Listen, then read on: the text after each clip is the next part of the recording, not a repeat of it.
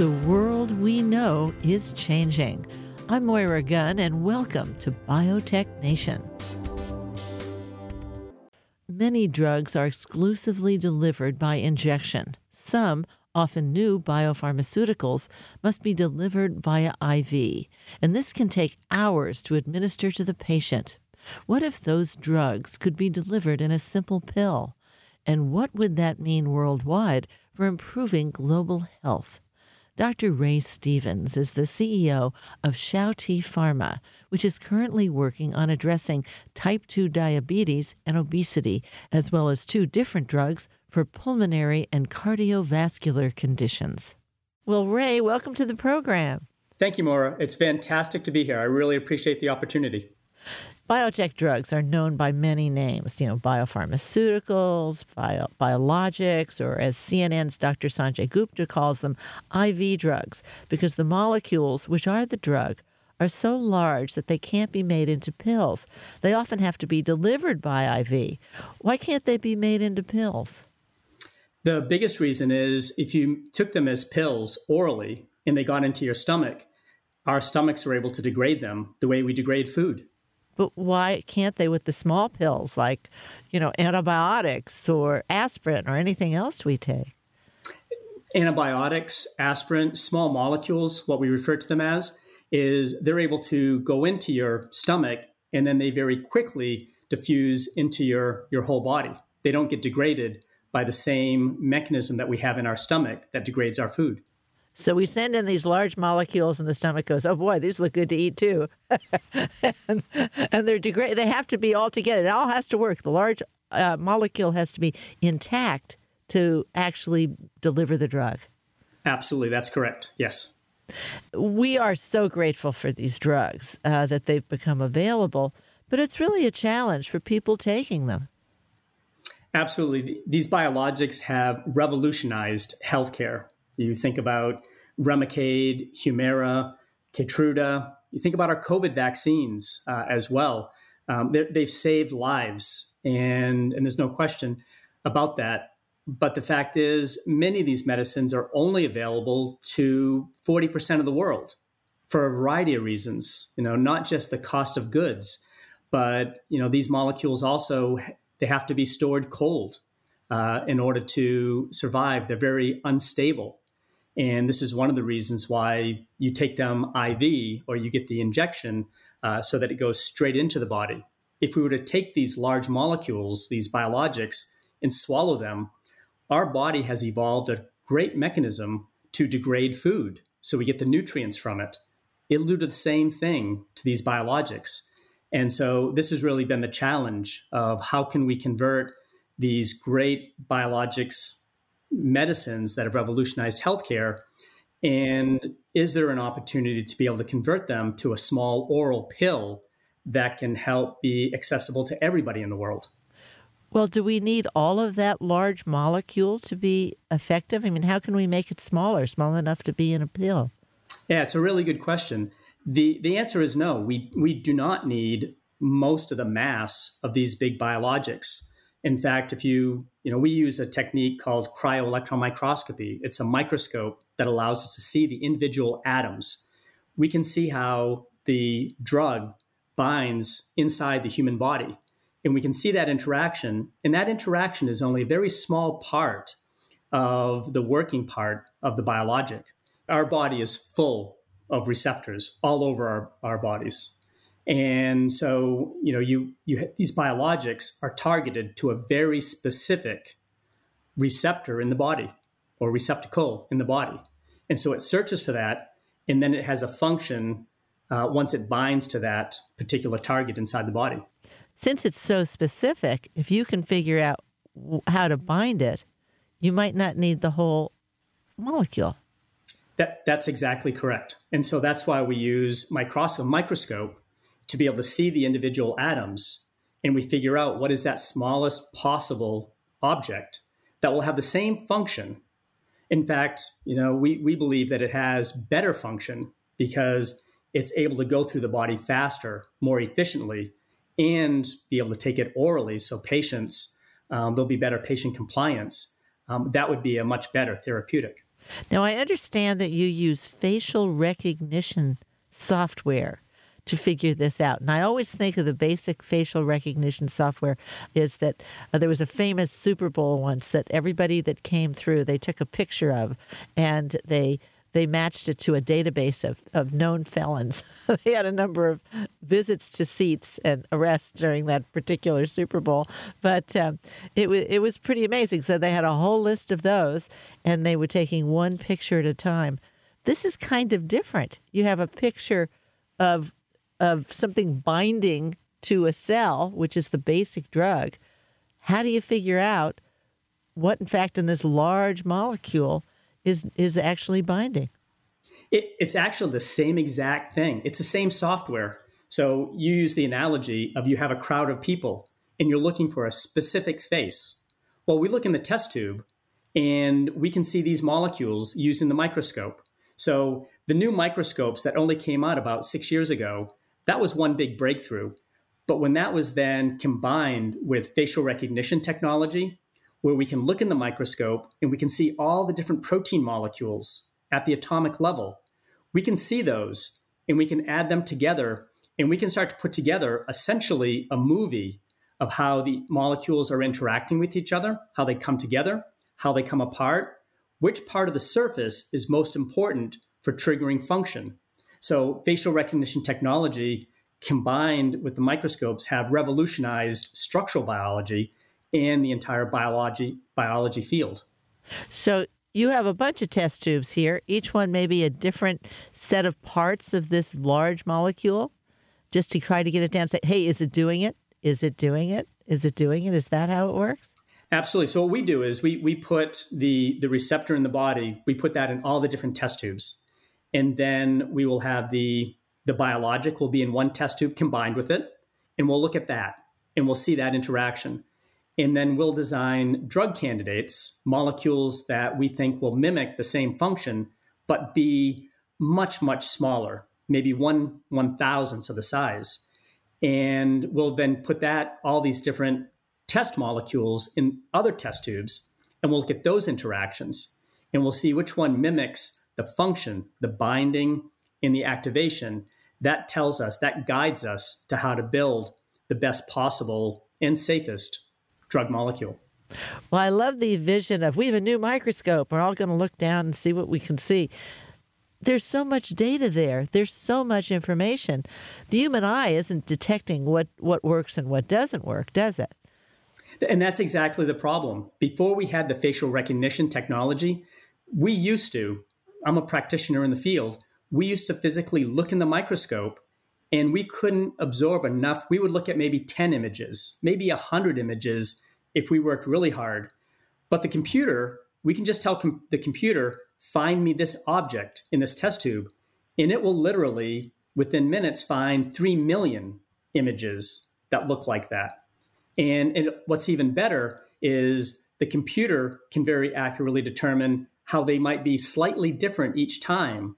And so that's why I say it puts together a movie. We get we get to see different the different faces, the different orientations as the protein molecule, or in your facial recognition in the crowd analogy goes, we can get the three dimensional representation of the human being, or in our case, the protein molecule. And so you actually come up with a number of candidates, and then you start narrowing it down even more. Absolutely. And, and one of the big you know breakthroughs. Again you know this this really started about six or seven years ago with cryo-electron microscopy facial recognition. It has accelerated our ability to be able to collect this type of data and to design these medicines faster and faster. Now that's a really good point. I mean these days we say it takes 12 to 15 years to get from the lab bench to a commercially ready approved product. Do you think things like this will make it shorter um, s- sadly, not immediately. And the reason why I say that is the slowest step in the process, in, and it's an incredibly important step, is safety trials. You have to make sure these molecules are safe. And, and those safety trials and efficacy trials do take time. Now, where this technology is really accelerating things is in the discovery of the molecules. So, when we go from an idea to a molecule that we're excited about, we can do that faster. We can, we can shave a year off of a two year timeline. So we can do it in half the amount of time. But safety studies still take still take longer, and it's really important to do those safety studies because the last thing that we want to do is is harm harm a human. Now, you're now taking biologics which have been approved. These are biopharmaceuticals which are on the market. The FDA has accepted all of them. Um, so you don't have to go through that it works. You just have to go through that it works as well. Is that shorter or no? Absolutely. So, so another another very good point. So the answer is yes. We are able to go through shorter because the FDA has acknowledged this is this is a, a very good mechanism of action for treating a certain disease. And so the target, as you said, is validated. What we're able to do is replace that biologic with a small molecule. We have to do the comparison to make sure that it's at least as good as, but you know, we believe, and we're seeing this already, it's in fact better because it's an oral pill. You get better patient compliance because it has better stability. You don't have to keep this, you know, in a refrigerator or a freezer. It has better uh, pharmaceutics properties, which means it will absorb in your body and move around faster, give you a quicker effect. So all of these things add up to it's not only as good as what's already been validated, but it's actually a better therapeutic when you do anything like this, you got to come up with some initial candidates. Okay, we're just going to go after this particular disease or this very small sector to make sure it works. You've got to start there. And you've started in three areas. Uh, let's start out with uh, diabetes and weight loss. We're very familiar with diabetes. We, I think, we all have friends or family that have injectables and and are testing their their diabetes, their levels. Um, what are you doing there? Yeah, so when we thought about our, our platform and being able to replace biologics with small molecules, we asked ourselves this is a very powerful platform and this technology can be very helpful. Where do we want to focus the therapeutic area? And we asked ourselves, what is the biggest um, global impact we can have? What, what diseases really affect the world the most? And you know, we thought about this very carefully and we came up with a list. Diabetes and obesity is, is becoming one of the biggest killers in the world. Cardiovascular is another one. Pulmonary, lung disease is another one. So we prioritized those three, but diabetes was one that we started first. One, because we had particular expertise in this area.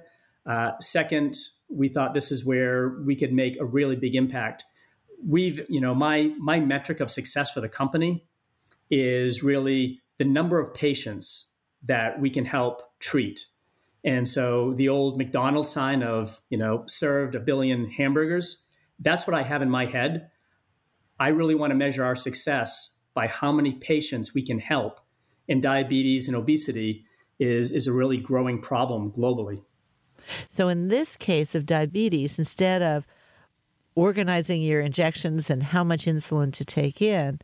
How does that work in terms of a pill? The traditional way that you treat diabetes is you will take insulin.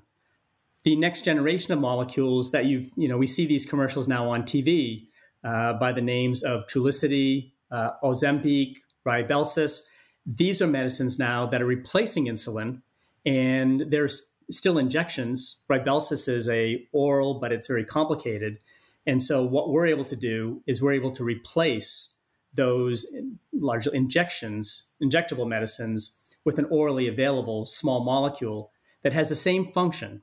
It binds to the same receptor in the body and controls glucose levels. So it has the same mechanism, it's just that it's taken orally.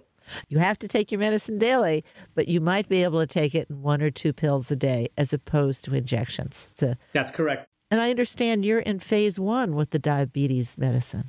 That's correct. We just started phase one. This is a project that I've been working on for almost 20 years, studying this family of proteins, studying the interactions of how medicines interact with a particular receptor.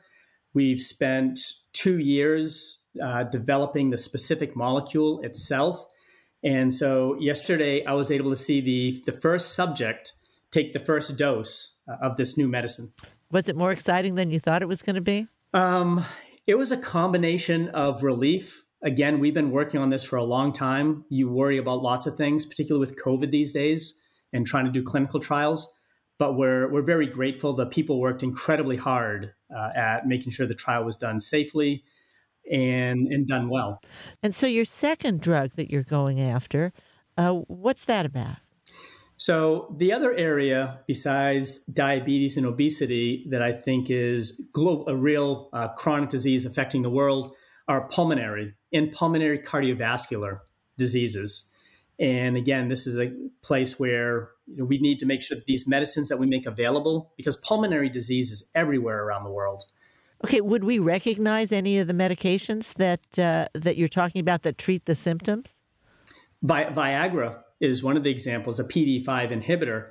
And, and again, it does a good job of treating the symptoms, but it doesn't treat the disease. And what is the disease? So, what happens in your lungs is the tips, your arteries, they become uh, very small, crackly. The arteries can't get the oxygen that you need. And so, and then the heart starts pumping harder and harder. And as it pumps harder and harder, people eventually wind up dying of heart failure. Right now, if you're diagnosed with this disease, you have, I think the current numbers are, you know, a 50% chance of surviving a few years because your heart just keeps pumping harder and harder and can't keep up to get that oxygen. And what does this drug do? So, what this medicine does is it's able to increase the cardiac output, the flow, but it's also able to help with uh, what we call anti remodeling. It allows the arteries to be able to get more of that oxygen coming in. And then you have another one, a third one uh, along the line here, uh, something called IPF. What's that? Yeah, idiopathic pulmonary fibrosis. Essentially, your lungs, fibers, um, it becomes fibrous. And, and this can happen for a variety of reasons. Um, but the it'll ultimately lead to diseases, including cancer. And so, what we want to be able to do is to try to be able to treat IPF uh, in order to, so that your lungs, again, so that your lungs can function properly and get all the oxygen that it needs.